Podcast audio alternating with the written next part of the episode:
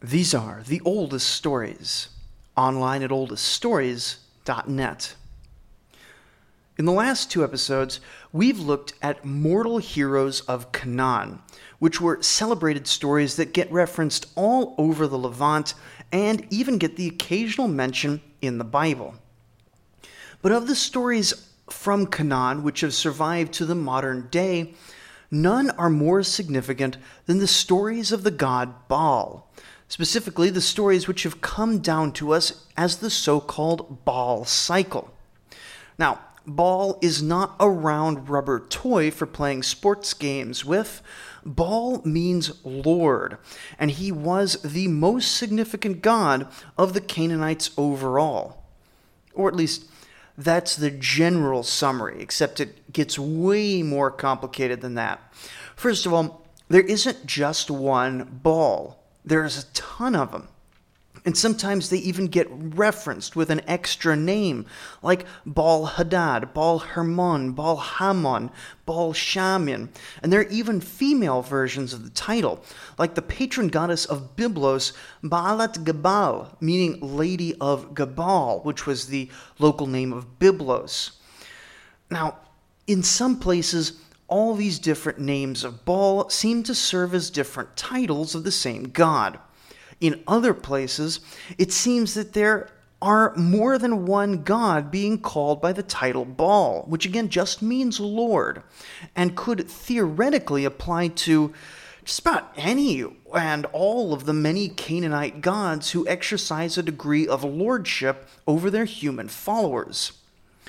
Baal gets used a lot as a name because it seems that perhaps using the actual divine name of certain gods outside of particular situations may have been frowned upon, at least in certain cities and eras.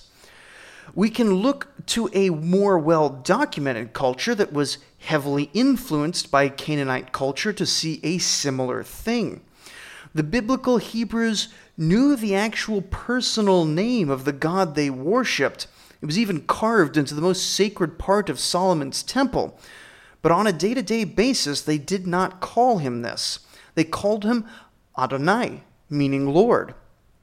Actually, Adonai is the plural form of Lord, just as another name of God, Elohim, is just the plural name of the word El, but goodness, if we get into the question of how early Hebrew monotheism came about, then poor Baal will get neglected. Anyway, Baal is a tough guy to summarize, partly because we don't always know for sure if a given text is talking about the same Baal that we want to talk about, given how vague the term sometimes is and also because of the general fragmentation of the Canaanite written record. But today we're going to tell a story about one particular Baal. And if I was going to pronounce it right, I would call him Baal Hadad, but that medial ayn, which still exists in modern Arabic, is a really unpleasant sound. And when I was studying Arabic way back when, it made me gag when there's too many of them in a row. And so we're just going to call him Baal. But before we completely lose track of his name, that Hadad is the Western Semitic version of Adad, the Mesopotamian god of storms, who entered into Mesopotamia in the Akkadian period and is pretty much the same god in both mythologies, in charge of storms and fighting and so forth. Which helps answer the question of why our Mesopotamian podcast is covering so much Canaanite material it's because the Akkadians, then the Amorites, and later the Aramaeans and Chaldeans, who will play such a big role in the Mesopotamian Iron Age, are all folks who either uh, come from Canaan or just a bit around Canaan in the sort of uh, marginal areas around the region, and are an active part of the cultural landscape of the entire Near East. Also, because I like telling old stories more than I like sticking to artificial restraints like having a theme or ever getting to the point. I certainly won't start getting to the point just yet, because we should talk about the Baal cycle a bit more before we actually talk about it. It's called the Baal cycle because it's made up of a bunch of separate stories. No one's completely sure if these stories were supposed to go together or if they were supposed to go together in the order I'm about to put them in, or if some go together but others are independent tales of Baal, or really we have no idea what's going on. The whole cycle, if we do take it as a complete thing, is estimated to have spanned maybe 5,000 lines of cuneiform text. That's a lot of wedges. But we only have about 1,800 lines of text still in readable format. That's a lot. This makes it one of the longer stories I've featured on here. It's going to take three episodes to get through. But also, that just a bit under two thirds of the whole text is simply missing. It makes it real hard to start the story. In places, it makes it hard to continue the story. We've seen stories that are missing the first chunk and pop in partway through the story, and that's not great, but it's not terrible either. We can work with that. But with the Baal cycle, we lose the very first part. Then the first readable chunk is a pretty long segment that doesn't really make a whole lot of sense. And then we're just going to kind of go on to various other long segments uh, that don't always make a lot of sense. In fact, we have a number of places where the text isn't missing, but is missing enough details that even though we can read it, it's tough to know what it's saying. And I don't want to straight up quote the entire thing for you and make you figure it out. The point of oldest stories is to retell these myths and really get a handle on them. But basically, what I'm saying is that some parts of this won't make a whole ton of sense. There's not much I can do about it. Uh, I can fill in some of the gaps. There's a few places where the uh, just the fragments are kind of suggestive with, with if you put everything together. Um, also, I have three translations, and I should let you know right ahead of time. These three translations don't agree with each other. Like they don't agree with each other on very fundamental points about which letter is supposed to be where in certain places. It's not to say that these aren't really good translations by really sharp people. It's just really hard.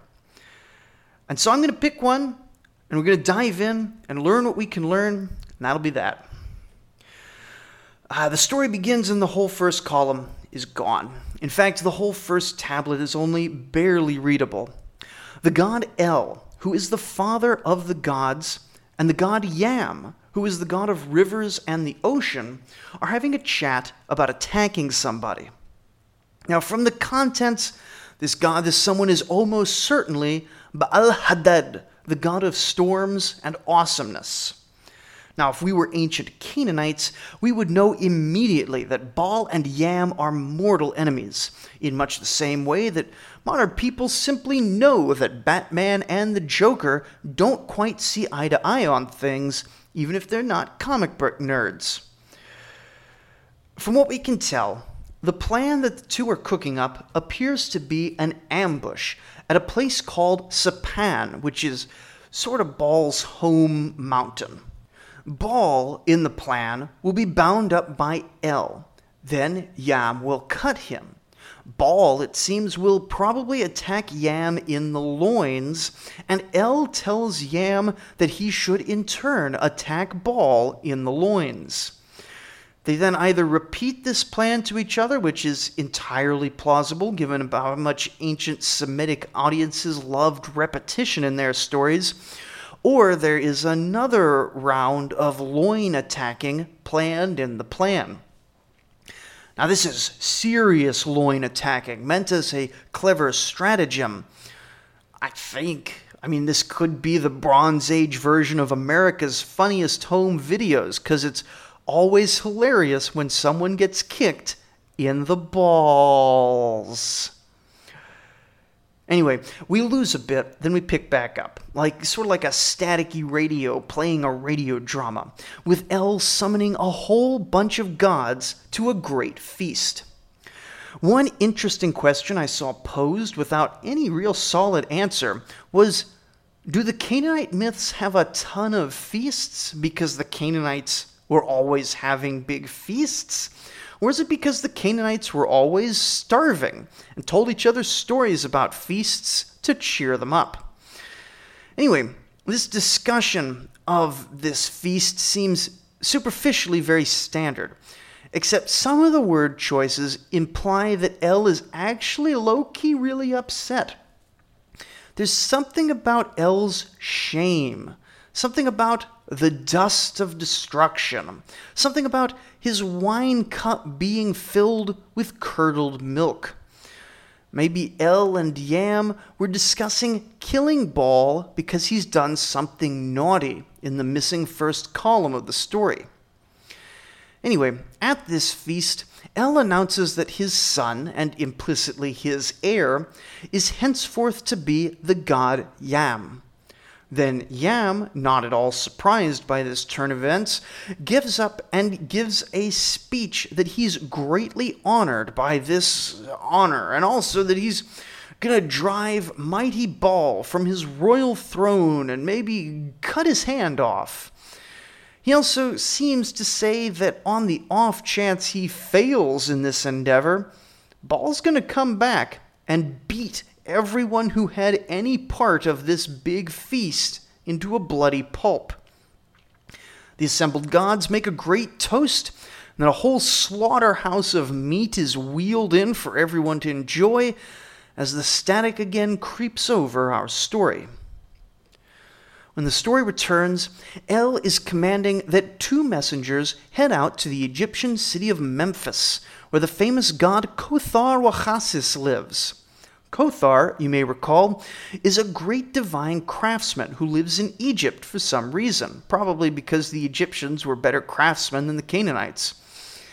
Anyway, the messengers very politely ask Kothar to run really fast over to somewhere, a mountain called KS. No idea what vowels should be involved there.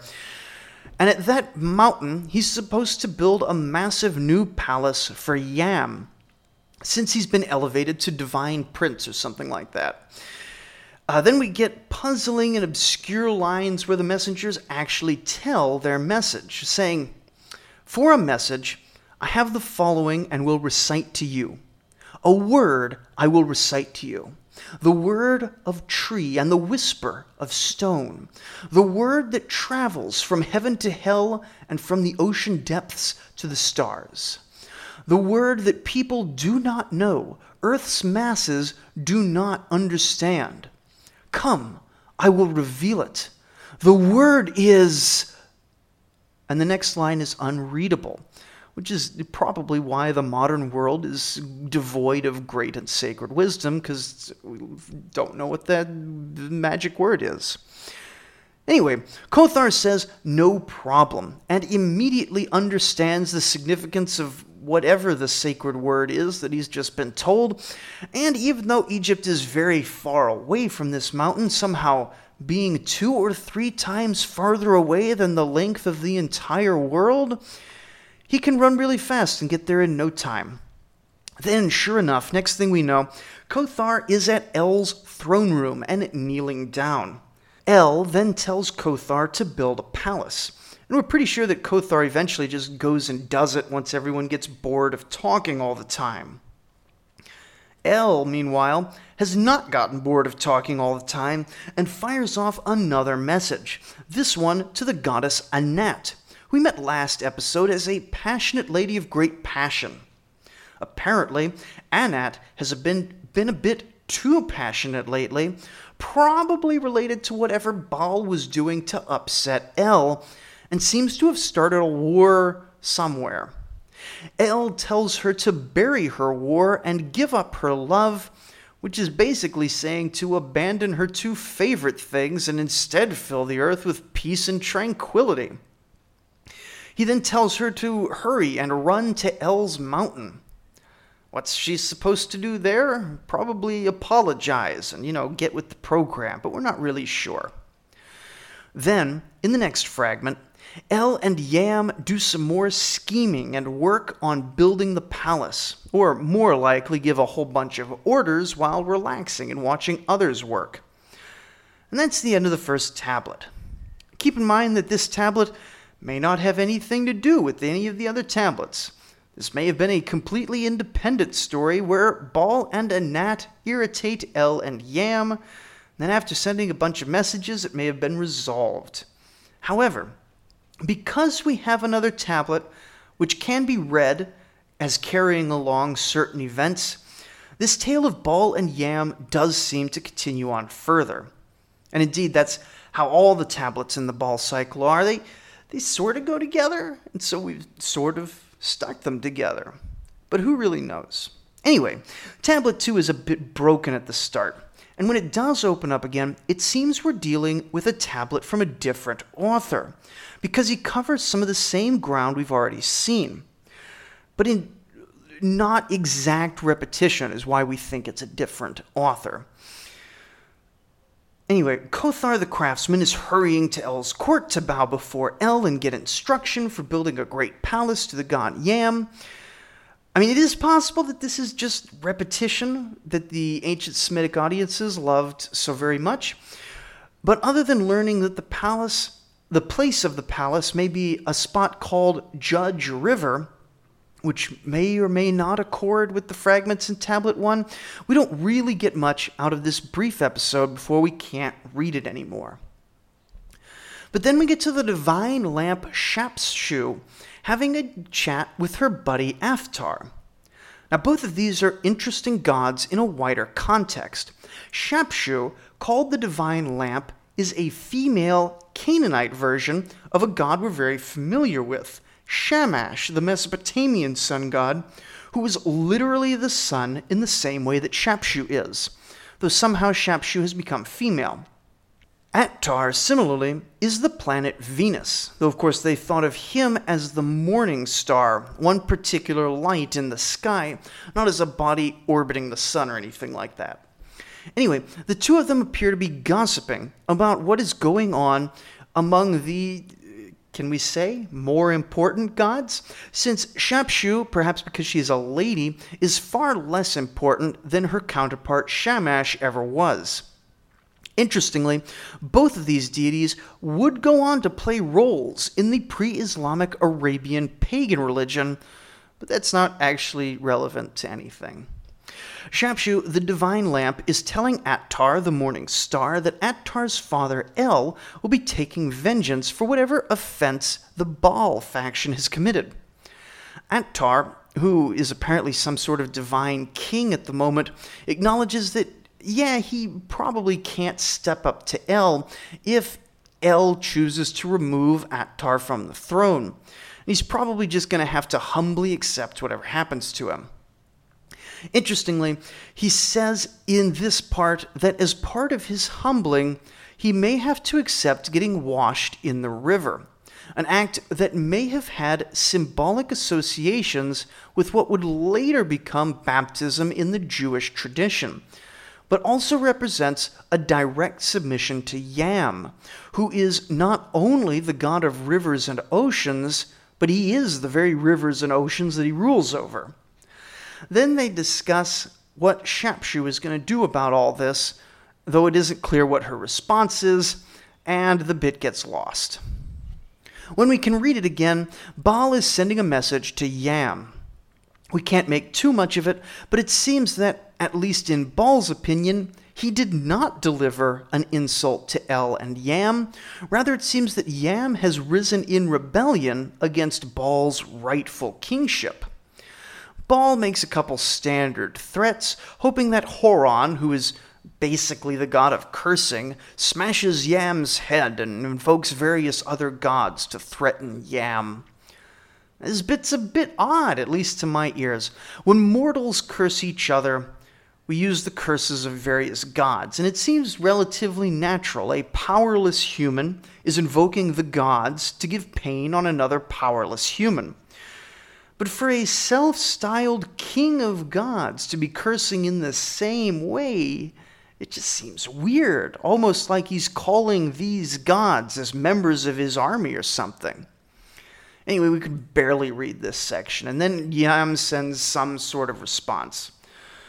But his response doesn't go to Baal, or if it does, we don't, don't have his direct response to Baal. Instead, he sends a message to his father El, telling his messengers to go in such a hurry that they're not even to waste time being polite when they reach El's court. This may not only be a matter of haste, though. Messengers in the ancient world are, in some circumstances, to a certain degree, treated as extensions of the person whose message they're carrying. And thus, Yam, since he's now divine king, may believe that the standard obeisances are inappropriate for his messengers. And sure enough, we see that when the messengers enter the divine court of El, where basically all the gods are currently gathered, they burst right into the feast and stand imperiously before all the gods as emissaries of Yam. Baal is there, acting as the personal servant of El. And here we really feel the lack of context that helps us make sense of the scene. Honestly, I found in my three translations that uh, each one of these treats this feast a little differently. Is Baal serving El? Perhaps trying to get into his good graces after an offense? or perhaps just as an acknowledgement that El, at least, is superior to Baal? Or is El here like a medieval cupbearer, a position of honored subordination? Or a third possibility is Baal not serving at all, but standing next to El, shoulder to shoulder, like a strong right hand, or perhaps even as an equal? Whatever the case, Everyone at the feast sees the messengers of Yam and are immediately aware that they come from the newly crowned king of gods. The whole audience kneels and lowers their heads to their upper knee in respect. Everyone, at least, except for Baal. Baal calls out to them, asking why they would ever consider abasing themselves so. The assembled gods are like, Dude, these are the messengers of Yam. Chill out, be respectful. Baal, however, tells them all to stand and that he will personally handle whatever the messengers have to say. The assembled gods are impressed by Baal's courage and willingness to step forward here, and they all rise. The messengers approach El at this point, and as expected, they refuse to bow to him or the high council of gods. It should be noted that while it isn't stated, it's probably implied that El almost certainly was not among the gods who kneeled to these messengers. Anyway, as the arrogant messengers recite the message given to them by Yam, their speech is so nimble that their mouths shoot fire and their tongues become sharp swords. As awesome and cinematic as this sounds, it's almost certainly meant metaphorically, and all in all, their demand is that the assembled gods must arrest and hand over Baal, son of Dagon, so that Yam may humble him and steal all his gold.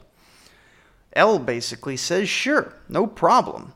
El announces that Baal is to be the slave of Yam and to deliver a whole bunch of gold to Yam's palace. Baal is a bit put out by this announcement and immediately flies into a rage. Baal pulls two swords out from somewhere, and dual wielding like a champ, he charges in and strikes the two messengers. The gods Anat and Athtart are able to get in there and grab Baal's left and right hands to restrain him, while they rebuke him that he's not to strike the messengers of Yam, it isn't super clear if these messengers died or not, but the offense is clear. And El's judgment that Baal is to be turned over to Yam for justice is confirmed. Someone, either Yam or Baal or perhaps both, make grand speeches about how they're going to bring the annihilator Hadu down on their opponent and cause them to bow down before him. Overblown threats are always fun, but there really isn't enough surviving here to make out much. Somewhere, Baal escapes from the apparent imprisonment. More threats are exchanged in the build up to war. These threats end with Yam promising to be the sieve of destruction and the breast of death. Yam will destroy Baal's sword and burn his house down. And the goddess Astarte, who's apparently listening with delight, calls out at the conclusion of the speech that Baal will sink beneath Yam's throne, bearing in mind that Yam's throne is a river, so Baal is being threatened with drowning. These threats, it seems, are being delivered to Baal's face now. The two enemies are like standing in some sort of room together, screaming in each other's faces, while a whole bunch of other gods are standing around, backing one side or the other. Fortunately for Baal, who is our hero in all of this, if that wasn't clear, he has the backing of the great divine craftsman, Kothar Wahasis. Kothar tells Baal that Baal is the great cloud rider, and all he needs to do is smash the enemy, and he can take eternal kingship. To make it easier for Baal to smash said enemy, he crafts a pair of weapons on the spot and tosses the first one to Baal while calling out a benediction for the weapon. The first of these weapons is named Yagarish, and it's specifically crafted to drive Yam from his throne. The weapon Yagarish leaps from Baal's hand like a raptor from his fingers, with the grace of a bird of prey taking flight, and strikes the torso of Prince Yam straight between his two arms. But Yam is tough and takes the blow like a man, or perhaps like a god. And Kothar tosses the other weapon to Baal, who's apparently still in motion. Baal catches the second weapon in the air, while Kothar shouts that this sword's name is Ayamari. Baal swings around and again, with hawk like grace, smacks that sword right on Yam's head, right between the eyes. This is a killing blow. Yam collapses and falls to the earth. On the off chance that Yam was thinking to maybe get up again after this, Baal takes no chances and begins hacking Yam to pieces and pulls the pieces away from each other. The sea and river god is thoroughly dead. Immediately, the goddess Astarte, who appears to have been in Yam's camp, rebukes Baal, saying that he was supposed to take Yam as a captive, not chop him up into pieces like a psycho. To which Baal appears to respond by chopping Yam into even more tiny pieces and scattering the pieces across the earth. This is not a subtle statement of intent, and some gods whose name are too damaged to read get the hint. They take turns crying out that Yam is dead and now Baal reigns as divine king. Hip hip hooray, the king is dead, long live the king. And thus ends Tablet 2, with Baal's victory and restoration to Heavenly King being celebrated. And here, with Baal's victory and the end of the second tablet, we'll draw today's story to a close. But this is not the end of the Baal cycle. And in fact, much of what comes next is far better preserved. We can tell much more of the story in detail. So join us next time for what should be a peaceful interlude in our story, but actually turns out to be super weird with some gods be demanding cannibalism and other gods doing household chores, all around the occasion of what may or may not be Baal's victory feast and the construction of his new palace. Thank you for listening.